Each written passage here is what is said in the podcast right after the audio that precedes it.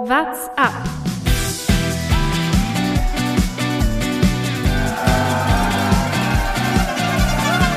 Allez Romain, il attaque Allez Allez Romain Der Radsport-Podcast.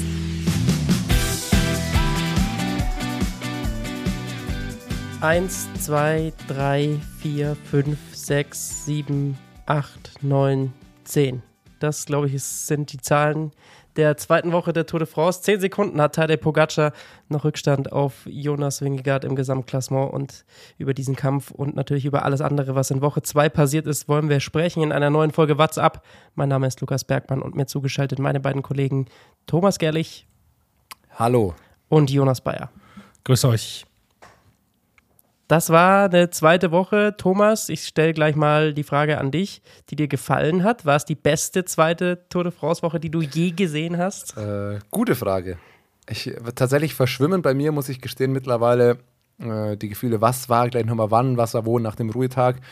Äh, ich weiß auf jeden Fall, dass, ich, dass es eigentlich nach dem Ruhetag direkt wieder losging und dass die zweite Woche zumindest den Trend vorgesetzt hat, dass viele Etappen ab Start bis Ende eigentlich abgehen. Sehr lange Kämpfe um die Ausreißergruppen äh, und weiterhin GC-Action, die es ermöglicht, dass wir am zweiten Ruhetag über einen 10-Sekunden-Abstand sprechen. Und wir sind immer noch an, der, an demselben Punkt. Ich glaube, keiner von uns hat irgendeine richtige äh, Idee, in welche Richtung das Pendel schlägt. Das ist komplett offen.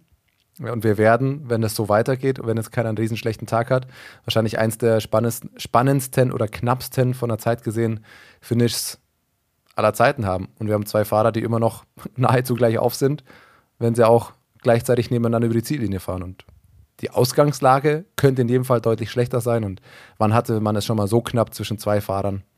Ich kann mich zumindest nicht erinnern. Ist doch einfach nur irre gut, oder? Oh, man schaut sich das an und die fahren so wahnsinnig auf einem Level und versuchen alles. Äh, und am Ende gibt es kaum Zeitabstände. Und es geht irgendwie um ein paar Bonussekunden. auch die Teams mittlerweile. Ne? Weil, also klar, äh, wir haben jetzt schon noch viel drüber gesprochen und ähm, in der ersten Woche ist Pogi dann oft auch alleine gefahren, aber wir sehen jetzt oft auch den Zug. Ja, da fahren außer den beiden, also fahren noch zwei oder drei andere GC-Fahrer mit und UAE ist dann noch mit drei Fahrern und Jumbo mit vier und am nächsten Tag ist es andersrum. Jetzt hat UAE mit, mit Adam Yates halt noch ihren äh, Co-Captain äh, halt noch richtig weit nach vorne gebracht, der jetzt auch noch äh, Gedanken und, und ein bisschen aufs Podium schauen kann. Das kann auch nochmal eine Attacke sein oder nochmal eine Möglichkeit einfach sein, äh, die auch jetzt noch nicht ganz weg ist. Das, das macht die Ausgangssituation einfach sehr, sehr spannend. Ich bin ehrlicherweise gespannt, was machen wir eigentlich, wenn es nach Paris rollt und wir im 10 Sekunden Abstand sind? Mal ganz im Ernst, was passiert da? Zielsprint gibt es auf jeden Fall noch Bonussekunden. Ja, aber du darfst vor allem kein, kein Loch reißen lassen. Ne? Letztes Jahr äh, war ja das Ding, dass das Wingegaard, ja, wir hatten fünf Minuten Abstand, dann rollen die so weit und dann ist es halt rein regeltechnisch, äh, sind die halt dann eine Minute nach dem äh, Sprinter ins Ziel gerollt. Also das heißt, Pogi hat ja letztes Jahr, wenn du auf die offiziellen Ergebnisse schaust, auf der letzten Etappe einfach nochmal eine Minute gut gemacht. Ein kleines Loch, ich gehe mal davon aus, dass nichts passieren würde und äh, dass auch da also auch nicht attackiert wird, aber was weiß ich, stell dir vor, wir gehen da mit, mit fünf Sekunden Unterschied rein oder sonst wie. Das, das ist aktuell ja nicht, nicht unvorstellbar. Ich glaube, es wäre ein viel zu großer Skandal, wenn Poggi so die Tour de France gewinnen würde. Deswegen, das würde er sich nicht antun. Die Blöße würde er sich nicht geben und ich glaube, er würde tatsächlich mit Wingegaard zusammen ins Ziel rollen. Ich drücke ihm auch die Daumen, selbst wenn er es versucht, äh, gegen Wout van Aert auf Kopfsteinpflaster im Flachen. Äh, ja. Alle Daumen sind gedrückt von meiner Seite. Also kann er versuchen, aber Wer weiß, ob Wout dann überhaupt noch dabei ist. Einen Tag vorher Okay, vielleicht. aber wird's- wird's beide. Teams haben deutlich zu starke Fahrer, als würden die zwei da eine Chance haben. Wir werden natürlich ausführlich nochmal über dieses Duell Pogacar-Wingegaard sprechen mit äh, Felix Ruschartner, den wir heute auch wieder am Ruhetag gesprochen haben, den ihr gesprochen habt. Ihr beide habt das Interview geführt. Vorher wollen wir aber natürlich so ein bisschen über den Kampf dahinter noch sprechen, denn der, Thomas, du hast es gerade angesprochen, ist durchaus relativ spannend geworden. Adam Yates greift da inzwischen mehr ein. Jay Hindley hat den dritten Platz verloren. Er hat einen Sturz gehabt unter der Woche und schaut jetzt nicht mehr ganz entweder die Form halten zu können oder doch durch diesen Sturz so beeinträchtigt zu sein, dass er eher abbaut, als nochmal zulegen zu können. Glaubt ihr, dass Bora da die Chancen ums Podest schon verspielt hat? Verspielt würde ich nicht sagen, aber es hat sich auf jeden Fall das geändert. Letzte Woche, glaube ich, haben wir noch gesagt, Hindley hat einfach die absolute Pole Position äh, im Kampf um Platz 3. Die haben sie nicht mehr. Und so wie Carlos Rodriguez aktuell fährt, sollte da kein dramatischer Einbruch mehr kommen, sehe ich zumindest ihn stärker. Adam Yates, glaube ich, wird noch sehr spannend sein. Ich kann mir nicht vorstellen, dass UAE sollte es auf der 20. Etappe äh, noch wirklich um Sekunden gehen, dass sie dann noch versuchen, Yates irgendwie auf Platz 3 zu hieven oder sonst wie, sondern dass dann einfach Vollgas für Poggi gefahren wird. Deswegen ist das schwer einzuschätzen. Das wird, glaube ich, eher sowas, das wird noch mitgenommen oder wenn es sich ausgeht, super. Aber da wird, glaube ich, schon voller Fokus bei Pogacar sein. Nichtsdestotrotz, gerade mit der Verletzung, Hindler hat ja auch gesagt, da wo er gestürzt ist, ich glaube, er konnte kaum, kaum mehr wirklich aus dem Sattel gehen, weil er, weil er dann einfach Schmerzen hatte. Ja, das ist natürlich kein gutes Zeichen. Rodriguez fährt so konstant, so stark bei seinem Etappensieg. Äh, nicht so verkehrt, äh, Pogacar und Wingegar noch einzuholen, auch wenn die zwar Tempo rausgenommen haben, aber da war er da. Ja, das, da sieht er momentan schon nach dem stärksten hinter den beiden anderen aus. Ich finde, Adam Yates sieht am stärksten aus, aber wie du sagst, Thomas, ähm, inwieweit der einge angespannt wird in, die ganze, in diese ganzen Kampf ums Gesamtklassement ist dann natürlich die Frage. Sonst sieht für mich Adam Yates aktuell am Berg zumindest als drittstärkster aus. Zeitfahren wird man dann immer sehen auch, aber für mich ist er der drittstärkste aktuell. Aber natürlich wissen wir, bei beiden Yates-Brüdern, einen, einen Tag haben sie eigentlich immer drin, bei dem sie zehn Minuten verlieren. Sieht es aktuell nicht so aus, brauchen wir auch nicht beschreien, aber ähm, ansonsten bin ich beide. Ja. Carlos Rodriguez ist in der Pole Position. Er muss auf niemanden anderen achten. Ineos wird schon viel versuchen ihn auf dem Podium zu halten, auch wenn vielleicht ein wenig äh, Probleme da aufkommen, weil Carlos Rodriguez ja, so wie man hört, das Team wahrscheinlich verlassen wird. Und äh, keine Ahnung, wie weit sie ihn dann äh, oder andere Fahrer, die bei Ineos bleiben, alles aufs Spiel setzen, dass er Dritter bleibt. Ich bin mal gespannt, wie Rodriguez beim Zeitfahren abschneiden wird, weil ich kann mich jetzt an ihn er ist auch noch relativ jung, aber bei ihm an kein Zeitfahren erinnern, auf dem er schon richtig stark gefahren ist. Aber wahrscheinlich hat er auch noch keins gehabt, bei dem er so sehr den Fokus drauf gelegt haben wird und bei dem es so sehr drum gehen wird. Äh, das könnte so, so knapp, wie es ja auch noch ist, bei Platz 3, 4, 5, schon noch guten Ausschlag geben. Da dürfte er dem jetzt auch was äh, äh, Gewohntheit an das Equipment und an das Setup und an, an die Racigkeit können ja da tatsächlich äh, noch, ein, noch den Vorteil haben das ist schon interessant, dass Ineos am Ende wieder eine sehr, sehr gute Tour de France letztendlich fährt. Wenn man sich anschaut, Carlos Rodriguez könnte sehr gut am Podium stehen in Paris. Einen Etappensieg mit Kwiatkowski haben sie jetzt auch rausgefahren vergangene Woche.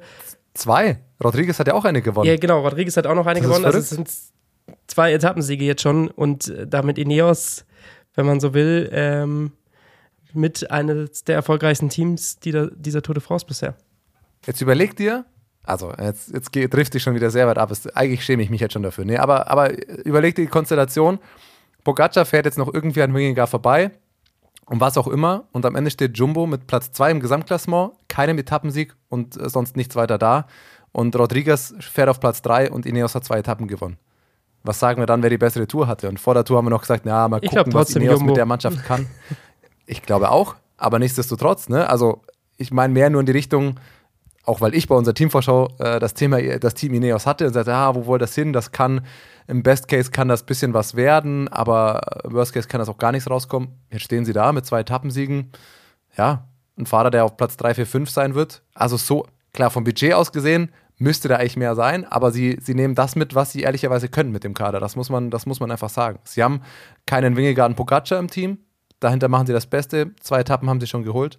Also nicht so, nicht so verkehrt. Aber allein aus Sponsorensicht natürlich, glaube ich, jeder redet nur über dieses Duell Pogacar-Wingegaard. Ich glaube, da kann sich Jumbo Wismar jetzt nicht über zu wenig Fernsehzeit ähm, beschweren, was man am Beispiel Wout Pools ganz deutlich gesehen hat, glaube ich, bei der am Sonntag.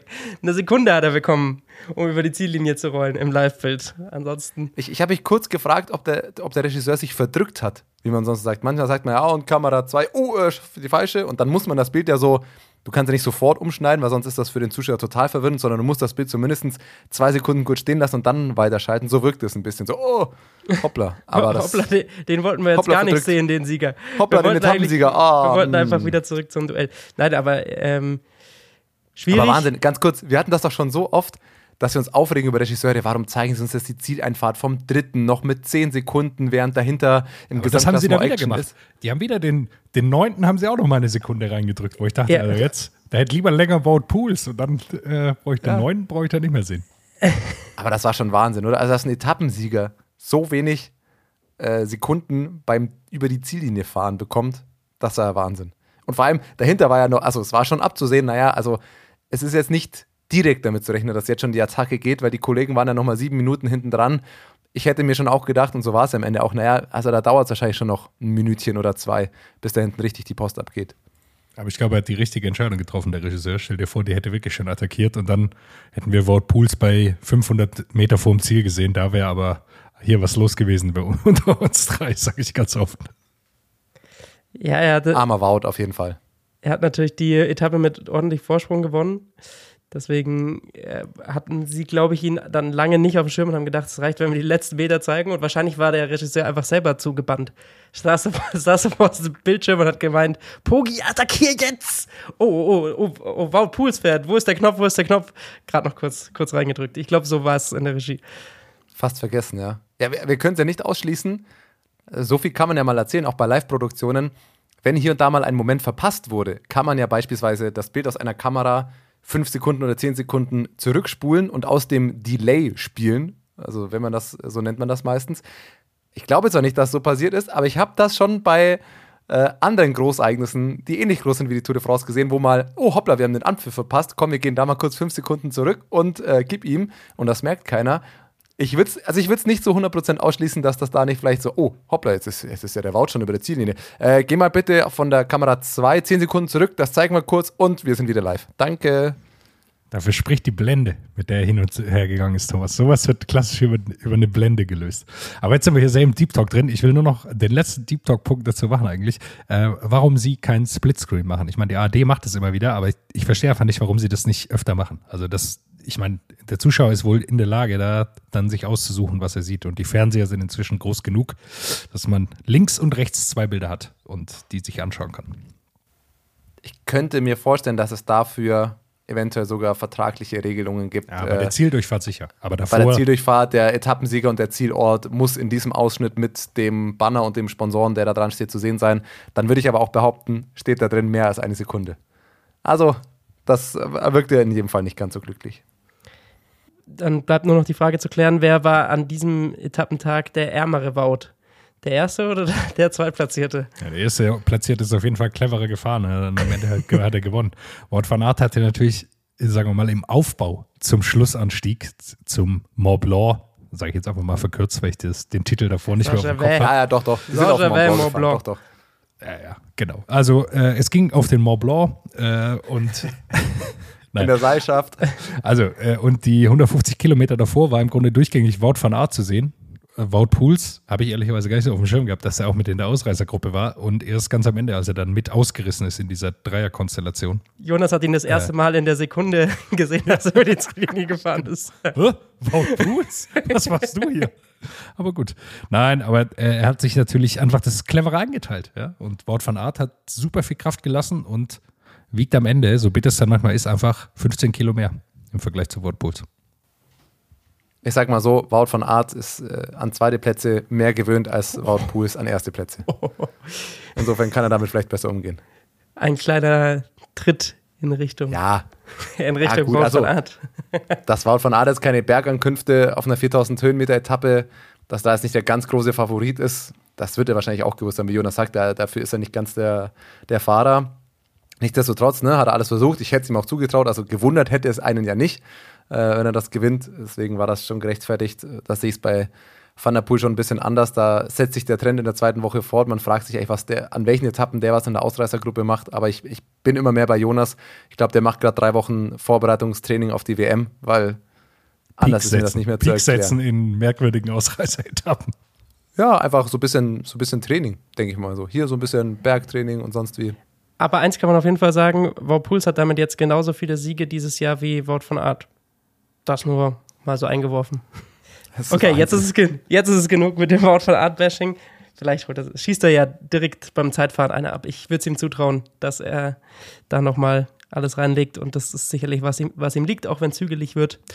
Ähm, könnte ich mir vorstellen, dass er da zumindest auch wieder vorne aufs Podest fährt. Aber über einen Mann müssen wir natürlich auch noch sprechen, der in Ausreißergruppen ähnlich knapp geschlagen wurde, wie Wout von Aert so oft. Und das war natürlich aus deutscher Sicht sehr, sehr bitter. Georg Zimmermann im Zielsprint den falschen Gang drin gehabt oder zumindest etwas zu früh vielleicht ähm, das Tempo rausgenommen und dann irgendwie nicht mehr richtig in Tritt gekommen und so dann gegen Peo Bilbao den Zielsprint verloren aus der Ausreißergruppe, obwohl er an diesem Tag mit am stärksten aussah, glaube ich. Absolut mit am stärksten. Und das ist, das ist leider genau der Punkt. Ich glaube, er kann sich gar nicht so viel vorwerfen, ehrlicherweise, weil er hat bis dahin, bis zum äh, wirklich zum Finalsprint ansetzen, hat er eigentlich alles richtig gemacht. Auch die Attacke, die er da kurz davor nochmal gesetzt hat, war, fand ich, im genau richtigen Zeitpunkt auch super gesetzt. Und da muss man dahinter einfach sagen, ja, Peo Bilbao ist halt auch kein schlechter. Äh, und wie Jonas immer sagt, bei der Tour de France gewinnen dann nur Stars, solche Etappen. Und da hat man einfach nochmal gesehen, ne, der war im, im Sprint dann geschickter. Ja, Zimmermann na, also den Gang, den er da wählt, dann hätte er einen längeren Sprint fahren müssen äh, oder er muss einfach einen Gang tiefer nehmen. Das weiß er im Nachhinein auch. Nichtsdestotrotz ist Peo Bilbao da, glaube ich, auch an sich einfach nochmal die 2% stärker. Muss man leider so anerkennen, so leid es mir für Georg Zimmermann tut, aber er hat, ich glaube, er kann sich im Nachhinein eigentlich nicht ganz viel vorwerfen, auch wenn man die Enttäuschung natürlich verstehen kann, dass es dann äh, nur zum zweiten Platz für ihn gereicht hat, trotzdem mega stark. Also wahrscheinlich wäre ein kleinerer Gang besser gewesen, aber äh, er hat es danach selbst im Interview auch nochmal gesagt, dass äh, dann hätte er nochmal schalten müssen während dem Sprint. Das ist dann natürlich so ein Ding, keine Ahnung. Und Peo Bilbao ist so erfahren, der gewinnt bei der, jedes Jahr bei der Baskenland-Rundfahrt gewinnt er genauso ein so eine Etappe aus irgendeiner Ausreißergruppe. Also der weiß zu 100 Prozent, wie er das zu machen hat und wie stark er war bei dieser Attacke von Zimmermann. Also da haben wir wieder die 15 Kilo Unterschied. Hier wäre es aber eigentlich ein Vorteil für Zimmermann, aber da war Bilbao sehr, sehr schnell am Rad, da bei einem Kilometer zu gehen. Deshalb super bitter. Ich hätte es gern gesehen, diesen Etappensieger, aber nein. Und da kommen wir doch, wenn wir bei Zimmermann sind, schon gleich zu unserer ersten Kategorie. Ausreißer und Ausrutscher.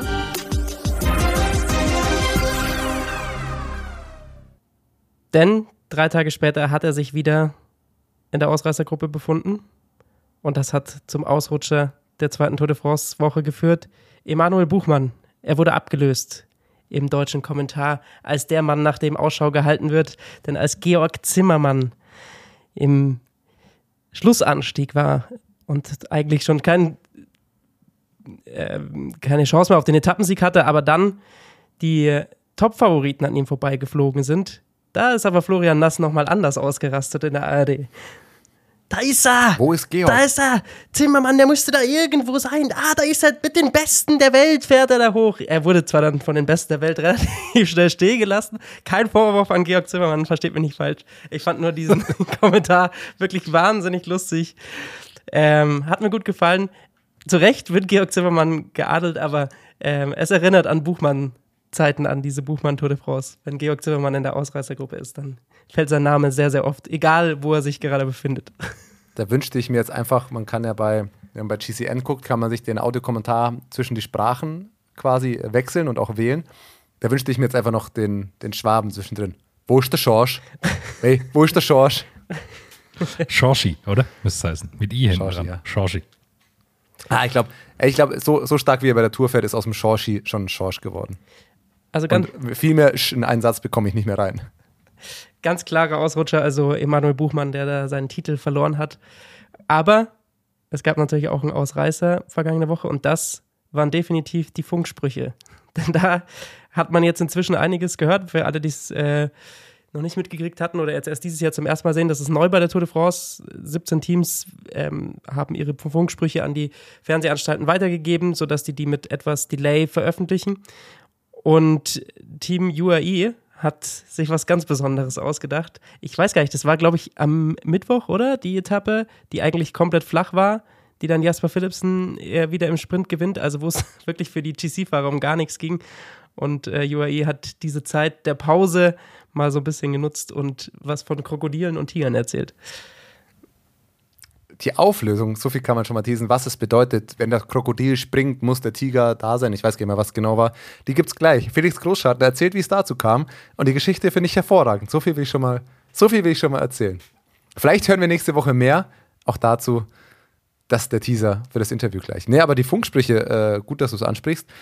Tatsächlich fand ich, also ich finde es cool, dass es kommt. Ähm, ich finde, bei ganz vielen ist auch gar nicht so viel Essentielles dabei, muss man ehrlicherweise gestehen. Also ganz viel, come on, you can do it, wenn jemand alleine vorne rausfährt oder, ah, schaut, dass ihr in die Gruppe kommt. Ja, das, das wissen die Fahrer im Zweifel schon auch, das ist klar. Aber diese Woche fand ich es dann schon, ich wünschte mir mehr von diesen klareren Ansagen in der Etappe, wo Nils Pollitt mit in der Gruppe war, äh, mir, wo wir eine relativ große Gruppe dann hatten. Hinten waren welche abgehangen und äh, viel, es war sehr unübersichtlich. Dann hat Nils Polit nochmal äh, versucht zu attackieren und wollte aus der Gruppe rausfahren. In der war aber auch Chai Hindley. Und Nils Polit war der einzige Teamkollege von Chai Hindley. Und da kam aus dem Bohrer-Auto schon nochmal der ruhige, freundliche Hinweis, der aber mehr bedeuten sollte, Nils, du fährst jetzt hier nicht weg, äh, du bist der einzige Mann für Jai, bleib mal schön in der Gruppe da drin und pass auf den Kapitän auf, voller Fokus darauf. Und das fand ich dann tatsächlich äh, schon ganz spannend, weil das sind ja dann die Sachen, die du als Fernsehzuschauer nochmal hören willst. Äh, wie weit fährt Pole jetzt auf eigene Kappe? Hat er das vielleicht gar nicht auf dem Schirm gehabt, dass er der einzige Bohrerfahrer in der Gruppe ist? Da wurde mal äh, stabil zurückgepfiffen, so würde ich es mal formulieren. Und das sind doch eigentlich die, die Funksprüche, die wir viel mehr hören wollen als Don't forget to drink und so weiter. Oder der an Chris Neilands, als Chris Neilands vorne rausgefahren war und dann aber noch geholt wo, wurde, wo eben, glaube ich, der, äh, der sportliche Leiter zehnmal aufs Ohr gesagt hat, ah, you're, you're looking like the best. The others, the others There's no won't come. chance. There's, There's no, no chance. chance they get you. Fünf Minuten später. Ja, okay, vielleicht doch. Aber gut, das kann man ja verstehen. Was soll er da sagen? Soll er sagen, ja, vielleicht reicht's, vielleicht auch nicht. 60 Wobei spannenderweise Chance, ist ja- dass du wieder eingeholt wirst, mein Lieber. Aber bleib dran, Mann. Die Frage wäre ja auch, ob er es überhaupt, er es überhaupt mitbekommt oder ob, ob er es überhaupt hört, weil das, fand, das hat ja Felix, wird Felix auch gleich nochmal erzählen, hat er auch letzte Woche schon gesagt. Den Großteil der Funksprüche bekommst du ja am Ende gar nicht, gar nicht direkt mit. Das heißt, dass es im Anstieg zu laut ist oder auch du schüttest dir das Wasser über den Kopf ähm, und bei zwei Fahrern fällt der Funk dann im Endeffekt eh aus. Ähm, das ist ja auch nochmal die Sache. Also wie viel davon hören die Fahrer überhaupt nochmal und wenn sie es hören, wie viel davon nehmen sie überhaupt aktiv wahr oder sind eh schon so grau im Kopf, dass sie halt irgendeine Beschallung auf dem Ohr hören und sich denken, ja, ja, alles klar, ich fahre jetzt hier einfach mal weiter. Oder auch Kwiatkowski, das fand ich auch spannend, der bei seinem Etappensieg sagte, das Auto war so weit weg, er hat gar nicht mitbekommen, was dahinter passiert und er wusste echt bis zur Zieleinfahrt gar nicht, sind die jetzt eine Minute hinter mir, sind sie drei Minuten hinter mir und sich gar nicht sicher sein konnte, okay, wie viel Abstand hat er und gar keinen Überblick über das Rennen hatte. Immer wieder herrlich, das zu sehen, dass du als Fernsehzuschauer einfach so viel mehr mitbekommst als die Fahrer und auch die sportlichen Leiter selbst im Auto. Über das gelbe Trikot haben wir natürlich jetzt schon ausführlich ähm, gesprochen und werden wir gleich noch mit Felix Großschartner tun. Äh, Über das grüne Trikot müssen wir darüber sprechen oder ist das nach dem Etappensieg von Jasper Philipsen jetzt eh endgültig durch? Brian Kokar, Aufholjagd. Der Mann bleibt dran am Ganzen. Naja, es gibt noch drei Etappen, so ist es nicht, ähm, die für Sprinter in Frage kommen könnten. Das Selbst ist der wenn. Donnerstag, der Freitag und der Sonntag. Also wenn jetzt Jasper Philipsen nicht stürzt, selbst dann ähm, ist er halt auch auf diesen Etappen als Topfavorit einzuschätzen. Also fürs Trikot auf jeden Fall. Selbst wenn er keine Etappe mehr gewinnt. Ich glaube, er ist tatsächlich sogar schon wieder so dran. Ich glaube, wenn er noch eine Etappe gewinnt oder so, könnte er auch schon wieder den erst letztes Jahr von Wout aufgestellten Punkterekord knacken. Also da, ich sehe Brian Kokar nicht direkt eine Etappe gewinnen und Philipsen wird im Zweifel, wenn er ankommt, eigentlich auch auf jeder Etappe in den Top 3 bis 5 landen insofern. Mutige These, Thomas, dass du Brian Kokar keinen äh, Etappensieg zutraust. Du Da schon? lehnst, da lehnst du dich weit aus dem Fenster. Warum? Jetzt du schon? Oder was? Nein, natürlich nicht.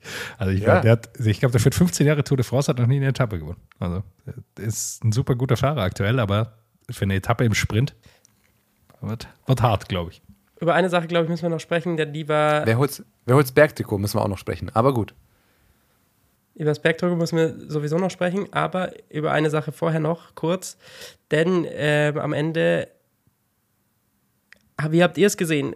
Die Stürze in der vergangenen Woche waren natürlich dann doch nochmal sehr, sehr stark. Eine Etappe wurde sogar am Anfang, die nach 15 Kilometern oder nach 15 Minuten ähm, unterbrochen. Ich, war noch in der neutralisierten Phase. Ähm, da gab es sehr, sehr viele Stürze und dann gleich einen Tag später am Sonntag gab es den Riesensturz auch nochmal durch einen Zuschauer verursacht. Ich glaube, es war Sepp Küss, der geflogen ist und dabei Van Hooydonk so abgeräumt hat, dass Van Hooydonk wirklich komplett über den Asphalt geschlittert ist. Ich meine, über Zuschauer haben wir vergangene Woche schon sehr viel gesprochen. Ähm, es wird immer wieder passieren, da kann man noch so viel appellieren, das ist schade und bescheuert, ähm, dass wir darüber immer wieder sprechen müssen. Aber was mich bei den Stürzen und vor allem bei dem von Van Hooydonk dann schon wieder sehr ins Nachdenken gebracht hat, wie die dann doch immer wieder auch heutzutage noch aufs Rad erstmal fast schon gequält werden ähm, und dann wird erstmal weiter gemacht. Also ganz ehrlich, diese Tests, die da kurz eine Minute gemacht werden, die können doch nicht aussagen, ob dieser Fahrer jetzt eine schlimmere Verletzung, vielleicht Gehirnerschütterung oder ähnliches weggetragen hat. Also ich finde es auffällig, wie schnell Fahrer, die schwer gestürzt sind, auch heutzutage, wo viel über Gehirnerschütterungen auch im Radsport jetzt diskutiert wurde, doch wieder aufs Rad zurückgeschickt werden. Ja, aber das ist ein Thema, das haben wir auch schon gefühlt zu jeder Rundfahrt wieder und sonst wie. Also ich habe auch die Bilder gesehen, wie Van Heudung da mit dem Hinterkopf einmal auf den Asphalt knallt. Äh, zuckt man eigentlich nur zusammen oder macht die Augen zu. Ich hoffe, es geht ihm gut. Ich glaube auch, er wurde gestern nach der Etappe, hat man dann die Bilder gesehen, dass er dann noch ins Krankenhaus gefahren wurde für weitere Untersuchungen. Ich habe heute nichts Neues gehört. Ich hoffe, dass er morgen am Start sein kann und da, da nichts Schlimmes ist. Aber es, es bleibt ein Thema, über das man, auf das man immer wieder drauf zeigen muss und über das man immer wieder sprechen muss weil wir es ja häufig schon hatten, Fahrer, die eine Etappe zu Ende fahren und erst am Ende der Etappe kommt dann das Zeichen, ah ja, äh, leichte Gehirnerschütterungssymptome, er fährt jetzt nicht mehr weiter. Gutes Beispiel dafür ist Dani Martinez. Ähm, der wurde auch eben am Tag davor ist er gestürzt. Ähm, dann wurde auch dieser kurze Test für eine Gehirnerschütterung durchgeführt, wurde durchgewunken und am Abend hat dann Ineos, die das Thema wohl sehr, sehr ernst nehmen, auch äh, nochmal einen Teamarzt draufblicken lassen und dann wurde gesagt, nein, Gehirnerschütterung, den nehmen wir raus. Ich glaube, was fehlt, ist die Möglichkeit, dass sie mitfahren dürfen irgendwo und da drin ein ruhiger Test geführt wird. Also wir kennen diese Zelte aus dem Football. Das ist natürlich nicht möglich beim Radsport, da kannst du nicht überall ein Zelt aufbauen. Und du verlierst halt wahnsinnig viel Zeit, wenn du, also ich meine, wenn die nicht wieder direkt aufs Rad gehen, dann ist im Zweifel das Rennen vorbei, weil sie dann irgendwo äh, hinterherfahren müssen alleine. Das heißt, es müsste irgendwie, haben wir hier auch schon mal drüber gesprochen, die Möglichkeit geben, man steigt in so ein Auto ein, Rad hinten rein oder was und dann wird da der Test durchgeführt und dann, oder man hält an der Seite und dann wird man wieder rangefahren, ähm, damit man nicht äh, so eine riesige Zeit, Zeit verliert, weil das führt einfach dazu, dass sie sofort wieder aufs Rad steigen wollen, glaube ich. Im Notfall würde ich, also finde ich, kann man auch je nachdem, wann das auf der Etappe passiert, den Vorschlag, den du gerade meintest, Jonas, ja, also setzt den eine halbe Stunde ins Medical Car oder sonst wo und danach wird der vom Teamfahrzeug kriegt der das Rad wieder und darf dann irgendwie wieder reinrollen. Oder da finde ich, müsste man bei Kopfverletzungen dann auch, wenn das später auf der Etappe passiert oder sonst wie, drüber nachdenken, alles klar, äh, wenn er heute die Etappe nicht beendet, dann fällt er nicht aus dem Zeitlimit, er darf am nächsten Tag wieder starten, sollten sich die Symptome als nicht ernst erweisen, ähm, dass man darüber dann Mittel findet, wenn es in der letzten eineinhalb Stunden des Rennens passiert, zu sagen, gut, ähm, du fällst nicht aus dem Rennen, wenn du das heute nicht beendest. Aber das ist natürlich eine schwierige Frage, wo ziehst du die Grenzen, wenn jemand nicht äh, das Rennen beendet, am nächsten Tag wieder startet und so weiter, aber ja, bei diesen Kopfverletzungsuntersuchungen werde ich da zur Diskussion auf jeden Fall offen. Ja, und vor allem würde ich immer für eine Großzügigkeit plädieren bei solchen Sachen. Also ich, ich, ich finde, da kommt dann immer in der Debatte rein, dass äh, dann Leute das irgendwie ausnutzen könnten. Davon will ich grundsätzlich mal nicht ausgehen, sondern erstmal denken, ja, äh, wenn es um Kopfverletzung geht, äh, dann äh, gibt es eine großzügige Regelung, weil ehrlicherweise siehst du ja auch im Fernsehen, also so wie äh, nach Van Heudung da stürzt. Ja, okay, also was soll's. Ja. Setzt den da rein und äh, dann kann er morgen mitmachen, wenn er fit ist. Es macht auf jeden Fall ein bisschen wütend, sich das dann irgendwie mit anzuschauen, wie dann Fahrer erstmal wieder aufs Rad gehievt werden und ähm, da dieser Test mehr schlecht als recht durchgeführt wird und sie dann erstmal unter ersichtlichen Schmerzen und so halb benommen auf diesem Rad da vor sich hintreten. Weiß ich nicht. Ich äh, schaue mir das nicht gerne an und ich äh, weiß auch nicht, ob das die endgültige Lösung ist und wir werden sie hier auch nicht finden, aber ähm, dass da irgendwie nochmal drüber geredet werden muss, glaube ich, ist allen klar.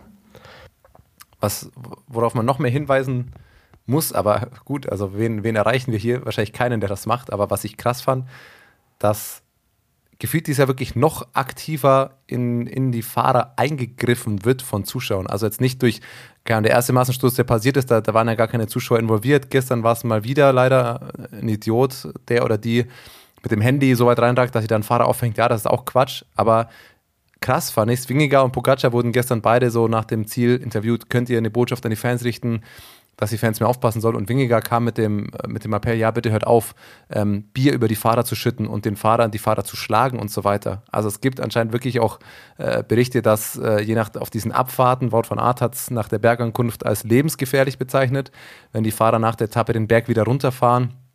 Äh, dass es teilweise wirklich wild ist, was da betrunkene Fans machen oder die Fahrer eingreifen und Fahnen da reinhängen und so weiter. Und da, ja, da finde ich, muss man einfach immer wieder sagen, auch die Leute, die am Streckenrand stehen, ja, wenn ihr neben euch ne, einen seht, der da jedem Fahrer irgendwie zu weit reingreift oder eine Fahne reinhängt oder was weiß ich, also ein Bier auf, auf Fahrer geschmissen wird, das ist ja, weiß nicht, das, das hoffe ich doch eigentlich, dass sich das in Zukunft immer weiter reguliert durch die, durch die Zuschauerbubble selbst. Weil nichts gegen betrunkene Fans, alles wunderbar, aber da gibt es doch eigentlich das Korrektiv von, von links und rechts, die mir sagen, hey Kollege, alles klar, jetzt geh mal einen Schritt nach hinten und äh, rülpst da betrunken vor dich hin, alles cool, aber äh, nicht so weit in die Fahrer rein, bitte. Sehr schön gesagt, Thomas. Ich glaube, da ist nichts mehr hinzuzufügen. Das Bergtrikot, es ist äh, durchaus spannend, weil es wahrscheinlich wieder im Vorbeigehen gewonnen wird, obwohl sich zwei auch wie vergangenes Jahr relativ spannend drum battlen. Und die zwei anderen, die heißen Tadej Pogacar und Jonas Wingegaard, könnten sie einfach so mitnehmen. Aber ähm, was Julio Ciccone und ähm, der jetzt das Bergtrikot trägt und auch Nelson Paulus die letzte Woche da gezeigt haben ums Bergtrikot, war schon schön anzuschauen. Trotzdem, wenn äh, Ciccone da jetzt drauf geht, glaube ich, hat Paulus sehr schlechte Karten, sich das nochmal von ihm zu holen. Ich denke auch, Ciccone ist der Favorit darauf. Gall ist im Endeffekt raus, weil es jetzt äh, alles ums Gesamtklassement bei ihm geht. Ich glaube, da tüften jetzt bei Arge Dessert heute echt 20 Leute den ganzen Tag daran, wie man den Mann jetzt auf ein Zeitfahrrad bekommt und das halbwegs äh, ohne ganz großen Schaden ausgeht, ehrlicherweise. Äh, Ciccone dürfte, glaube ich, einfach nur hoffen, dass am Mittwoch und am Samstag äh, die Ausreißergruppe wegkommt. Weil sonst nimmt das äh, Pogi oder Wingegar mit. So knapp ist es da ja ehrlicherweise auch noch einfach vorne. Zehn Punkte hat Pogacar zum Beispiel Rückstand, äh, bei Wingegaard sind es nur vier Punkte. Also das ist auf jeden Fall drin. Und auch ganz ehrlich, für Wout van Art wenn er kein grünes Trikot gewinnt, warum sollte er nicht das Bergtrikot mitnehmen? Er hat auch nur elf Punkte Rückstand. Äh, wenn er nochmal zweimal mit ausreißt, kann man es ihm auch zutrauen. Warum nicht? Tatsächlich. Also die Chance ist höher, dass Van Art das Bergtrikot holt, als das grüne Trikot, glaube ich. Stand jetzt. Das ist definitiv richtig. Und auch vielleicht, dass er einen Etappensieg holt. Naja, gut, so weit will ich jetzt auch nicht gehen. Wir hatten das Woutbashing schon abgeschlossen. Aber dann würde ich sagen, ähm, können wir noch den Hinweis machen, bevor es gleich ins Interview mit Felix Roschartner geht, dass wir natürlich auch noch auf die Frauen-Tour de France vorausblicken diese Woche. Da wird dann noch mal eine extra Folge rauskommen. Jetzt wollen wir aber natürlich erstmal hören, was UAE am Pausentag so alles getrieben hat und wie es Felix Großschartner geht. Ihr beide habt das Interview geführt. Viel Spaß. Und wir schauen nach Frankreich und wir re reden jetzt nur über Radsport. Ich weiß nicht, Felix, bist du es oder hast du uns mit, hast du dich mit irgendeinem Boxer ausgetauscht? Was ist passiert? ja, man dachte, ich versuche mal Sommerfrisur und ich glaube, das letzte Mal so kurze Haare habe ich mit, keine Ahnung, mit, habe ich vor 28 Jahren gehabt. so, also äh, man kann es einmal kurz beschreiben, für alle, die es äh, gerade nicht sehen. Felix sitzt da, ich würde sagen, oben, also maximal 9 mm bis zu den Ohren, es geht runter auf, also mehr als 3 mm können das nicht mehr sein. Der, der, Klär uns auf, was ist passiert? Bundes Military, der Military Haircut ist es. Und jetzt die wichtigste Frage: Bist es nur du oder ist es eine Teamaktion? Können wir morgen Adam Yates mit mehr Barthaaren als Kopfhaaren sehen? Nein, das bin nur ich. Also, ich habe schon immer mal so die Idee gehabt, weil, weil ich wissen wollte, wie ich ausschaue, wenn ich ganz kurze Haare habe. Und jetzt weiß ich es und ich weiß, dass in Zukunft äh, mir wieder längere Haare wachsen lasse. Hast du schon ein Foto an Freunde, Familie, äh, Partner geschickt? Und was sagen die dazu? Ich habe nur an meine Freundin habe ich ein Foto geschickt und habe gesagt, ich glaube, es war ein Fehler, dass ich was kurz geschnitten habe. und sie hat nur Lachsmileys. Ich habe ein Foto geschickt und sie hat nur so Lachsmileys zurückgesendet. Also. ich erinnere mich noch an die, an die Tour de France-Doku. Damals war Marcel Kittel dann beim Tourfriseur. War das jetzt der offizielle Tourfriseur oder war das einer deiner Teamkollegen, der die Frisur geschnitten hat? Ne, wir haben einen Fotografen, der nebenbei unser Barbershop ist und der macht das echt, also der macht das echt richtig gut. Und äh, ja, der hat mir dann die Haare kurz geschnitten. Also, ja.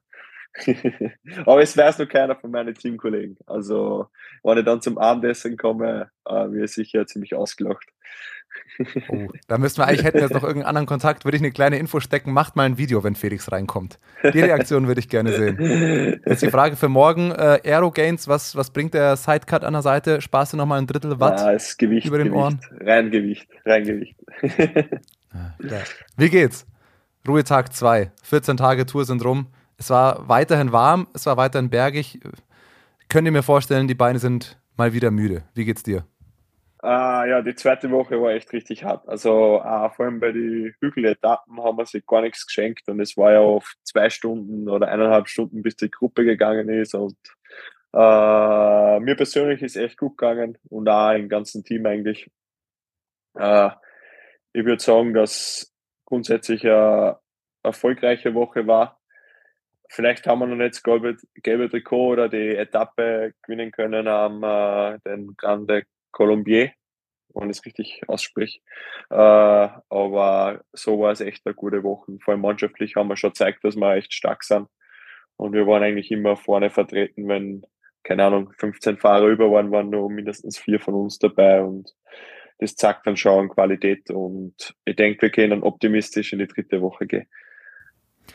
Du hast erzählt letzte Woche, ähm, ja, jetzt kommen erstmal ein paar Tage für die Ausreißer, vielleicht ein bisschen ruhiger. Das kam dann doch komplett anders. Hat es euch auch überrascht, dass es dann so heftig wurde? Also direkt diese klassischen Ausreißer-Etappen eigentlich? Also es waren ja gut für die Ausreißer, aber es hat halt echt ewig gedauert, bis dann die Gruppe doch entstanden ist und vor allem die Hitze dazu hat es echt uh, schwer gemacht. Und ja, es, im Fernsehen denkt man immer oft, ja, da geht man halt in die Ausreißergruppe oder sagen wir jetzt, das ist so einfach, dass man die Gruppe kontrolliert, dass jetzt nur zehn Fahrer wegfahren oder so, aber äh, das ist überhaupt nicht so. Es ist echt schwer und manchmal ist es echt äh, unmöglich eigentlich, das jetzt so richtig zu kontrollieren. Und äh, ja, so war eigentlich dann die zweite Woche. Also es war echt äh, äh schwer und hart, aber ich denke, die meisten anderen äh, haben es nur härter empfunden und das ist gut. Jetzt hatten wir in, äh, letzte Woche noch gesprochen, da gab es äh, Etappen mit, mit Zeitabständen, beziehungsweise einmal äh, habt ihr oder hat Pogacar relativ viel verloren, äh, am nächsten Tag hat er direkt zurückgeschlagen. Diese Woche Zeit zurückgeholt, aber wir sprechen hier wirklich um Sekundenbereich. Es sind jetzt zehn Sekunden beieinander auf der einen Etappe. Äh, ja, hat Wingegar im Ziel, glaube ich, so gesagt, er freut sich, dass er eine Sekunde weiter Vorsprung genommen hat. Wie, wie nehmt ihr da die Zeit wahr? Also es scheint momentan wirklich nach diesem einen schlechten Tag, äh, der es wohl im Nachhinein so war, weil äh, ganz Leistungseinbruch ist nicht zu erkennen bei euch oder äh, bei Tadej. Wie, wie seht ihr den, den, den Unterschied zwischen den beiden? Aktuell gibt es überhaupt einen äh, und was sind zehn Sekunden aktuell, wenn man auf das Zeitfahren guckt, wenn man auf die, äh, die Höhe und die Bergeankunft am, am Mittwoch schaut? Wie bewertest du zehn Sekunden aktuell? Also, ja, also es ist echt eine Sekundenkrimi um einen Toursieg momentan noch. Und das ist schon, also es zeigt schon, dass beide einfach komplett auf einem sehr ähnlichen und sehr hohen Niveau sind. Und äh, ich persönlich finde, dass eigentlich der Tade jetzt in der zweiten Woche stärker war, weil er doch irgendwie am Schluss immer nur zwei, drei Sekunden rausholen hat können. Äh, aber jetzt so richtig den, so richtig den über drüber Kick hat er jetzt dann auch nicht machen können, dass er jetzt dann in Jonas mal 30 Sekunden gibt oder 40 Sekunden.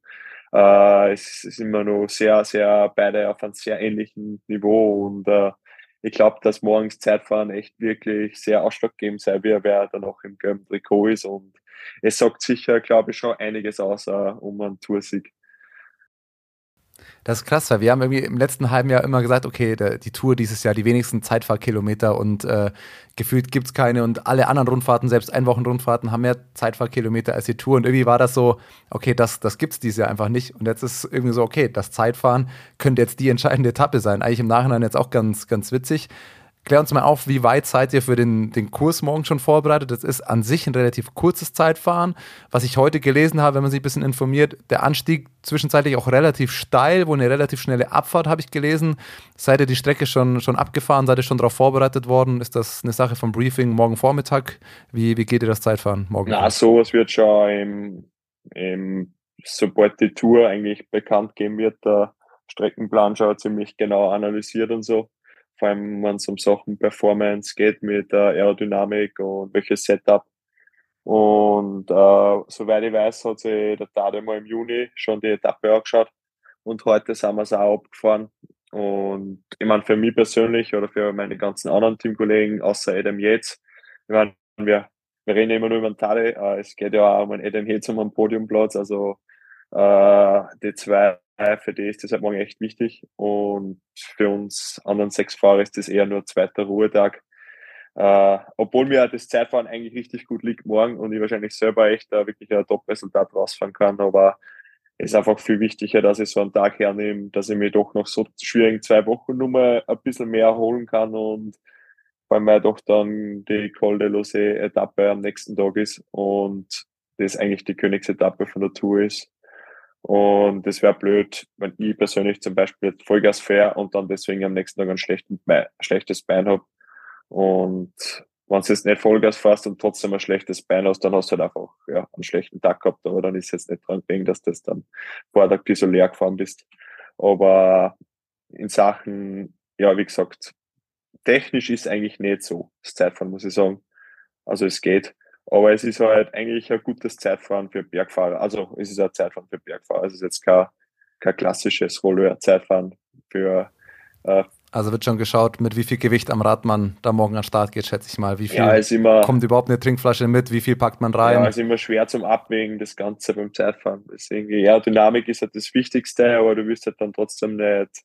Aber gut, heutzutage die Zeitfahrräder sind auch schon um einiges besser als wie jetzt vor zehn Jahren. Also ist doch ein großer Entwicklungsschritt gewesen. Aber es ist, glaube ich, morgen aufgrund der Kürze und weil der Berg nicht ganz so lang ist, ist auszuschließen, dass man das Rad wechselt, schätze ich mal. Ne? Ich glaube, morgen wird schon Zeitfahrer durchgefahren, oder? Uh, ich habe jetzt gar nicht, ehrlich gesagt, geredet mit dem Tade, was der macht. Uh, also, ich persönlich würde es mit dem Zeitfahrrad, also ich fahre es mit dem Zeitfahrrad, aber jetzt Vollgas fahre, würde ich es mit dem Zeitfahrrad fahren, weil es kommt halt ein bisschen davon, ich persönlich tue mir leicht, dass wenn es jetzt 4-5% bergauf geht, in Position fahre. Das, weil ich einfach flexibel bin in der Hüfte und so. Und das ist halt einfach ein bisschen Genetik. Und manche Fahrer dann so ein bisschen schwerer, dass sie halt eben in Position gehen bei 5% und da ist wahrscheinlich dann wieder das normale Straßenrad besser. Aber was da genau morgen machen, das weiß ich jetzt eigentlich noch gar nicht. Dann hast du schon angesprochen, es könnte morgen entscheidend werden. Am Mittwoch wird es wahrscheinlich nicht weniger wichtig, äh, beziehungsweise vielleicht sogar noch mehr. Es geht eigentlich so mit das erste Mal bei dieser Tour und auch das einzige Mal so richtig in die Höhe. Also äh, Col de la Lose auf 2300 Meter, äh, das könnte spannend werden, auch vor allem richtig langer Anstieg.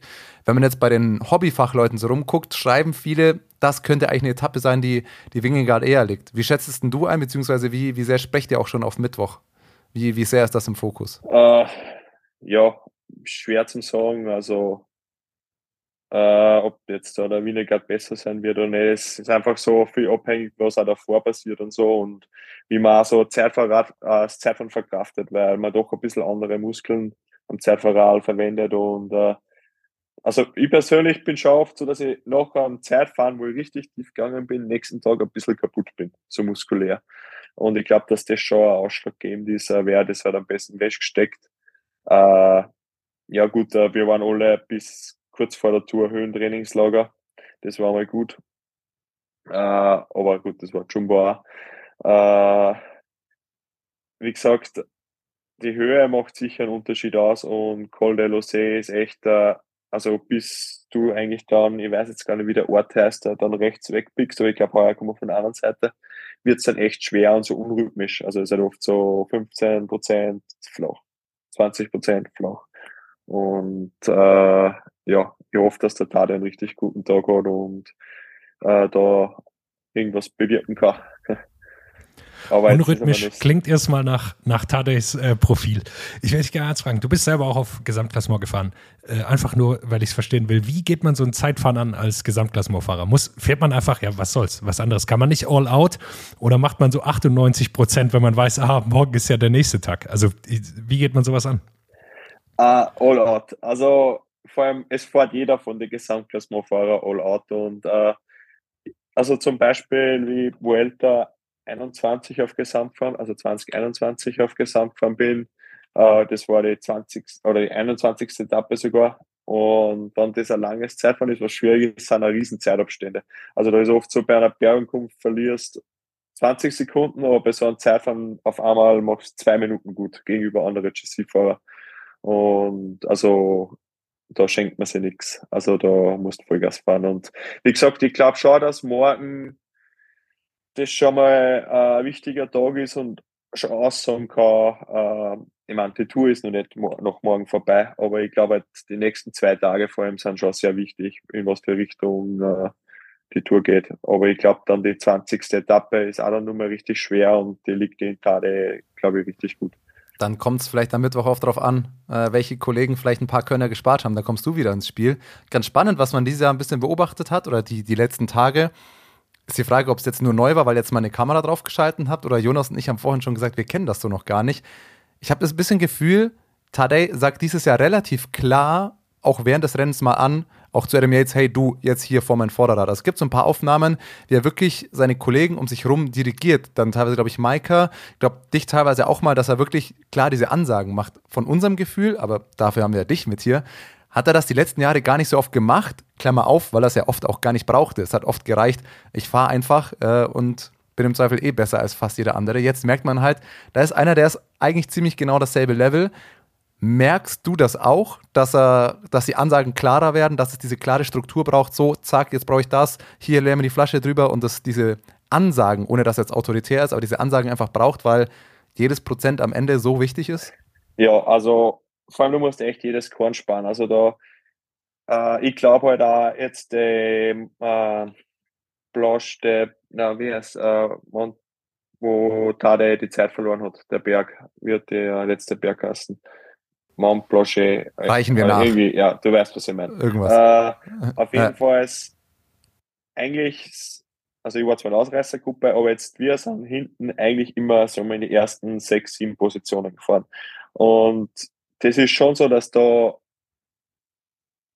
in der Economy Class bist und 15 Positionen weiter hinten schon Business Class oder First Class travelst. Und das macht halt dann schon einen Unterschied aus, dass du dann am Ende vielleicht einfach das gewisse, die, der extra, der ex, das extra Korn abgeht, dass du halt dann wirklich nur mal die maximale Leistung abrufen kannst.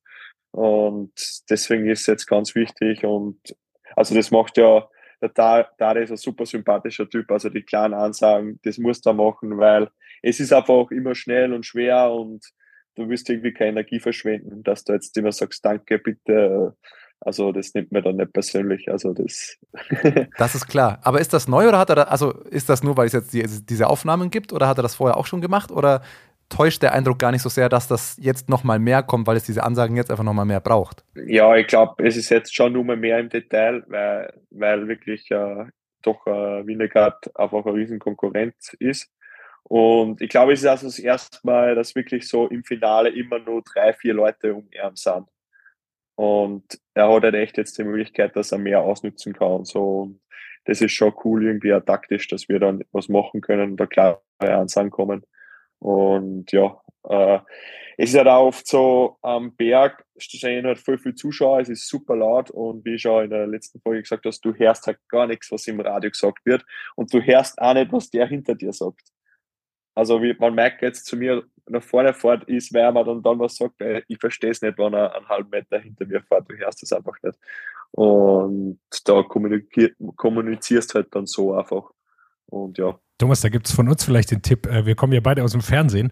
Ich hab, ihr habt immer so Kopfhörer drin, fast normale. Es gibt dann, beim Fernsehen hat man so richtige In-Ears, die so gegossen werden. Vielleicht wird das in Zukunft so wichtig bei der Tour de France, wenn es so wahnsinnig laut ist. Ja, bei Bora haben wir das gehabt bei Bora haben wir das gehabt, also, also im letzten Jahr. Das war ganz gut eigentlich. Aber es gibt da, also wir haben echt komplett simple Kopfhörer. Aber dann gibt es auch noch die mit dem Gummi, also die so, also die so wie die iPhones sind, die sind eigentlich auch schon viel besser. Aber es ist halt manchmal so, du stellst es halt auf echt lauten Ton und wenn es dann zu laut ist, ist irgendwie so ein bisschen, ich kann es nicht erklären, dann ist es auch unangenehm. Das ist halt echt so ein bisschen schwierig. Äh, ich glaube, das muss man ein bisschen akzeptieren, dass bei der Tour einfach ein wenig äh, komplizierter ist, beziehungsweise auch die Funks. Du hast das halt hinten drin und leerst die ganze Zeit Wasser drüber. Und es ist echt oft so, dass dann von zwei Fahren einfach die Funks nicht mehr funktionieren, weil halt einfach, ja, ist halt auch alles Elektronik und wird halt dann kaputt durch das. Also es ist normal. Ich habe noch eine Frage dazu. Du hast es schon gesagt, ähm, äh, dass ihr so wahnsinnig stark vertreten seid, also sowohl ihr als auch Jumbo. Dann sieht man ja. oft, okay, hinten sind noch, äh, weiß ich nicht, Goudy vielleicht gerade noch da, äh, Simon Yates, Felix Gall, äh, über den wir uns natürlich auch sehr freuen, äh, über seine Performance und ihr aber einfach zu viert noch und Jumbo vielleicht auch zu viert. Wie viel Selbstvertrauen gibt es auch dir? Also, dass du dich umschaust und siehst, ja, okay, also hier sind nur noch die absoluten Top-Leute dabei und, und wir sind immer noch in so einer starken Zahl dabei und ich bin auch noch am Start. Ja, also ist richtig mega. Also im Endeffekt, äh, wie, keine Ahnung, äh, 17, 18 war und mir selber die Tour de France im Fernsehen angeschaut habe, oder 20 und du siehst halt Sky so von vorne fahren und jetzt bist du irgendwie da selber so in der Situation und äh, hörst halt ah, der reist ab, der reist ab und so, ist schon äh, richtig ein cooles Gefühl und auch fürs Selbstvertrauen. Auch. Ich bin die letzten beiden Male, wo ich die Tour gefahren bin, ich weiß auch nicht, irgendwie habe ich mich eigentlich nie wirklich gut gefühlt und äh, war eher nur wirklich am Saffern die ganze Also du bist jetzt da am Saffern, aber wenn du gut drauf bist, dann holst du einfach viel besser und das Leiden macht da einen Spaß, wenn du siehst, ah, es sind immer nur zehn übrig. aber es ist schon richtig äh, was Cooles und äh, irgendwie, ja, äh, das nimmt man manchmal gar nicht so wahr, wenn man da so ey, wie gestern oder an, an Grand Colombier von vorne fährt und die Zuschauermassen jetzt an und du so eigentlich so der, der Erste da bei der Spitzenfahrer bist, der da von vorne fährt und die, die Leute kennen die halt dann viel mehr, so wie heute im Ruhetag, du gehst halt Radfahren und es sind halt echt viele Zuschauer und auch Hobbyfahrer unterwegs und das ist schon cool, wenn da viele Leute den Namen schreien und so und äh, ist schon was Besonderes und das muss man dann schon echt schon wertschätzen. Also das gibt dann schon an uh, super Emotionen den man selten woanders hat, denke ich. Jetzt sprichst du die Zuschauer schon an. Jetzt waren sie in den letzten Tagen äh, nicht nur für grandiose Stimmung und geile Bilder zuständig oder zuständig in Anführungszeichen. Er hat noch ein, zwei äh, kritische Momente gehabt. Gestern gab es einen großen Sturz. Mal wieder, muss man ja fast leider sagen, weil irgendein Zuschauer sich da zu weit reinlehnt, sich ein Fahrer dran aufhängt. Es gab, glaube ich, auch Stimmen nach der Bergankunft, dass es, ich glaube, Wout von Aert hat gesagt oder auch äh, Georg Zimmermann, dass der Moment ziemlich unangenehm war nach dem Berg. Das kennt man ja, dass ihr dann selber auch noch mal ein bisschen den Berg abfahren müsst, weil oben einfach nicht Platz ist für alle Busse und etc. Äh, und dass es da wohl ziemlich gefährlich war, weil viele betrunkene Zuschauer dann Bier drüber gießen oder euch zu nahe kommen wollen. Wie hast du das die, die letzten Tage erlebt? Ist, ist das einfach gerade zu viel los? Ist auch die Ermüdung der Fahrer? Wie, wie ist das gerade, das mit den Zuschauern und die, die Enge der Straßen? Also ich muss sagen, dass eigentlich die ersten Etappen echt richtig gut waren mit den Zusehern, wenn ich das jetzt vergleiche von den letzten Malen Tour de France. Aber vor allem, wie du sagst, so wie gestern oder jetzt vor zwei, drei Tagen schon, ist schon manchmal, dass einfach also Leute das ein bisschen unterschätzen und dann doch einen Meter in der Straße herinnen äh, stehen und vor allem bei Bergetappen geht es nur so halbwegs, aber bei, bei so Etappen, wo halt wirklich das ganze Peloton daherkommt mit 60 km/h und, und das ist halt echt gefährlich und uh, vor allem die Leute fokussieren sich halt dann auf ihr Handy, dass da Selfie machen und uh, oder mit der Kamera und übersehen ist und das ist halt super gefährlich und uh, ja, gestern hat es leider einen Sturz gegeben. Zum Glück war jetzt, wir waren zwar involviert, aber es ist keiner gestürzt. Ja, es passiert leider trotzdem nur manchmal, aber man muss halt hoffen, dass halt nichts Schlimmes dabei äh, passiert. Und äh, ja, also bei so einer Bergankunft, die Abfahrt danach ist echt, also ich bin von den Grand Colombier, glaube ich, 40 Minuten runtergefahren, weil einfach so viel los ist. Weil so voll, also weil einfach viel ja, los ist so oder ist. auch ja. Die sich einmischen und euch zu nahe kommen? Nein, weil einfach dann auch viel Hobbyfahrer runterfahren und die Autos und Camper und dann passieren natürlich Stürze, dann wieder Krankenwagen und es ist halt echt, also du hast schon eine Pfeife und die, die lassen die sofort vorbei, wenn du pfeifst, aber es ist halt wirklich, äh, also es ist voll was Schönes, aber es ist halt auch ein bisschen gefährlich und ich persönlich fahre halt einfach um eine Spur gemütlich herunter, bin halt um zehn Minuten später im Bus äh, und habe halt kein Problem, aber es ist halt, ist halt schwierig. Du fährst halt eine Richtung am Berg hoch musst um, umdrehen und fährst wieder runter und auf dem Berg sind halt, keine Ahnung, 100.000 Zuschauer und die wollen halt auch dann runter. Äh, es, das, es gibt keine andere Möglichkeit. Aber es ist halt einfach, glaube ich, wichtig, dass man da gegenseitig einfach Rücksicht nimmt, sowohl auch als Profi und als Zuschauer und Hobbyfahrer und ja, da einfach aufpassen. Tarnen sich die, tarnen sich die Leute mit, mit den Wertungstrikots? Also, äh, das, weil, also ich könnte mir vorstellen, jetzt, äh, keine Ahnung, Jasper Philipsen, Wort von Art, Pogacar, Winkegar, äh, die werden ja nochmal mehr angesprochen, wahrscheinlich in so einer Abfahrt. Also ziehen die noch was drüber schnell, damit man sie nicht so erkennt, oder fahren die auch ganz normal runter? Ja, die fahren auch ganz normal runter. Irgendwo bin ich mit. Die haben ja den Vorteil, die fahren schon ein bisschen früher runter teilweise. Ja, ja, ja. ja nein, die haben Siegerehrung, Dopingkontrolle. Also die fahren ah, ja, stimmt. Ja, stimmt, stimmt. die fahren dann oft sogar mit dem Bus runter, also mit dem Auto runter, wo es noch oben ist. Äh, aber ja, es gehört halt ein bisschen, es ist halt einfach, es geht halt nicht anders logistisch und wie gesagt, das ist trotzdem, wenn man berghoch fahren im Rennen, ganz was Besonderes mit den Zuseher und das würde ich nicht missen wollen. Wollte gerade sagen, das ist halt die, äh, klingt so abgedroschen, aber der Fluch und Segen. Ne? Wir freuen uns immer, wenn da der ganze Berg voll ist und da Zuschauer und Fahnen und geile Bilder.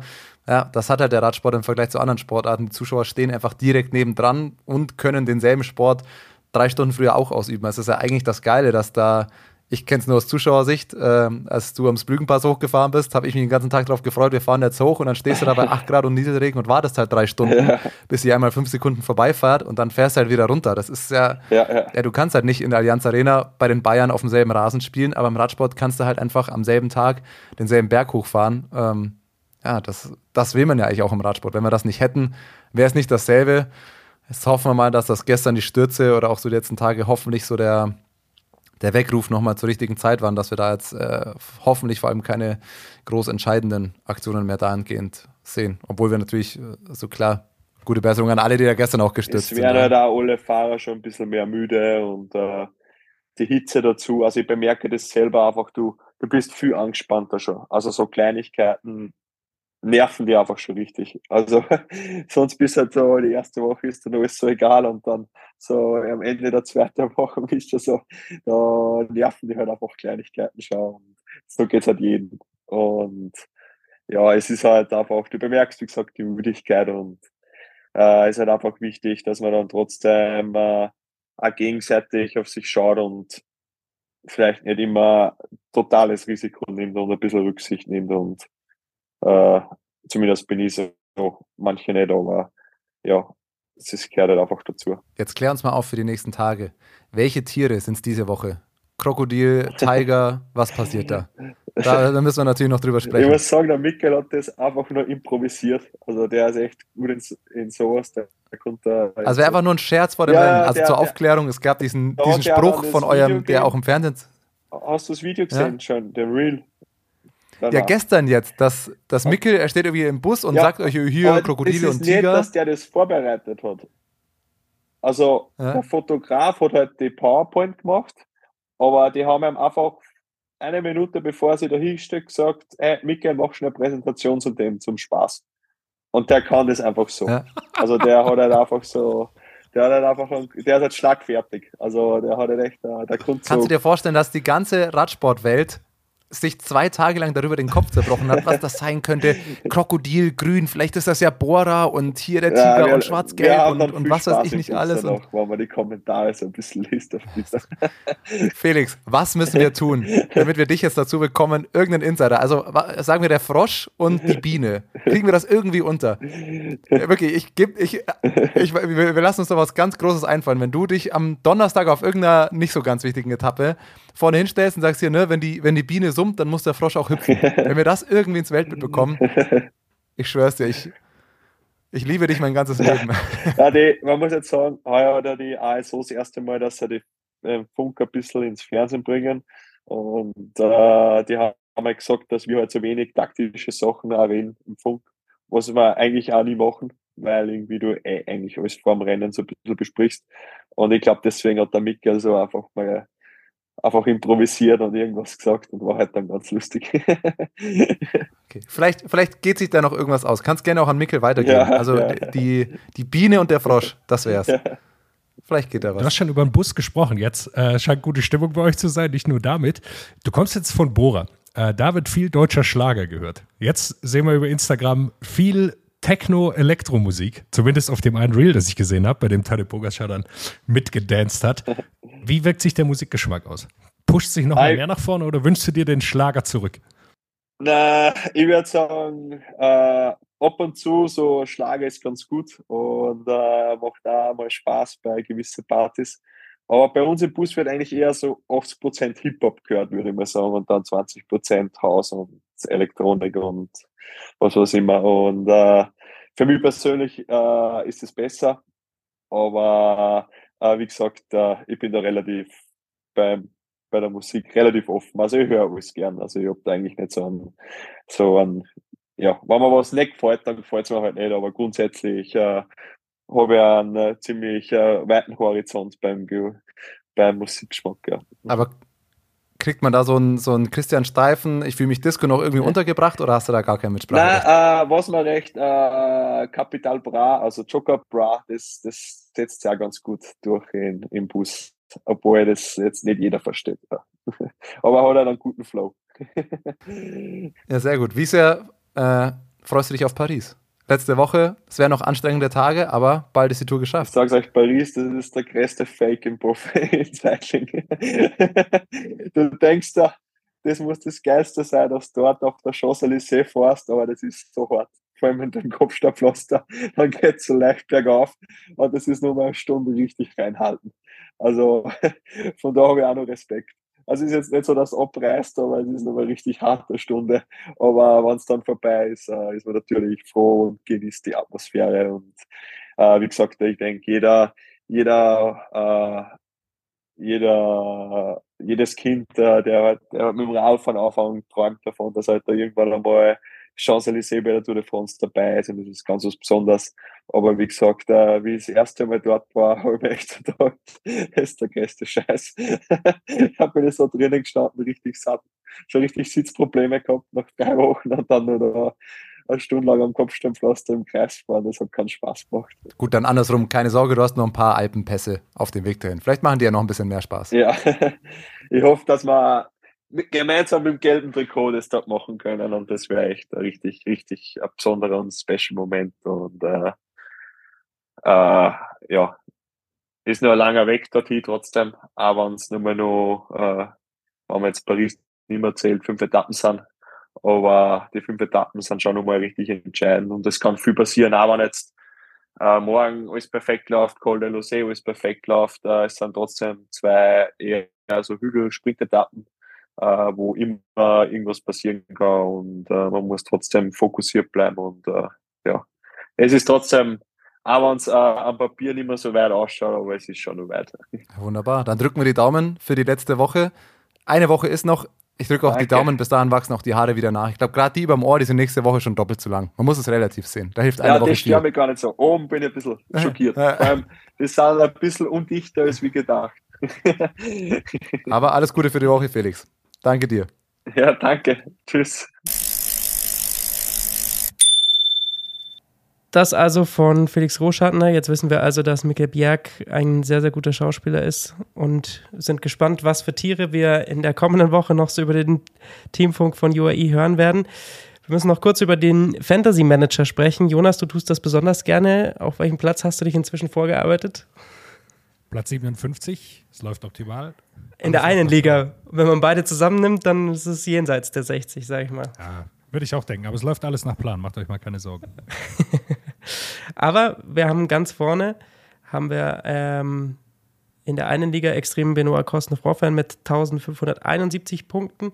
Der ist bei den Wildcards in Führung, aber Deltax, der führt die andere Liga an mit 1682 Punkten, ist 10.000. damit 10.682. 1000, da wäre ich gut im Rennen. Das ist korrekt. 10.682 Punkten ist dann eben im virtuellen Klassement vor extrem Benoit Kosnefroffern. Auch wenn in der, in der einen Liga deutlich mehr Vorsprung hat, aber ganz so sicher, Deltax kannst du dich noch nicht fühlen. Ich schau mal, scroll mal runter. Ah, Es wird schwierig mit der Titelverteidigung für mich, muss ich sagen, Jonas. Ich habe aber noch ein paar Wechsel. Ja, äh, hoffe ich für dich, Lukas. Ich drücke dir alle Daumen. Ah, nee, vielleicht lieber auch Deltax. Mit dem ich immer so in die Pfanne raus, dann Deltax, zieh's durch, Junge. Ich, äh, ich bin bei dir. Nein, auch der Fantasy-Endspurt wird natürlich spannend. Ähm, aber es hilft nochmal auf Sprinter zu wechseln. Das nur so als Tipp. Es kommen noch drei Sprintetappen. Also man kann auch sich nochmal vielleicht für Bauhaus oder sowas ins Team holen. Ähm, hebt euch dann nochmal den einen oder anderen Wechsel auf.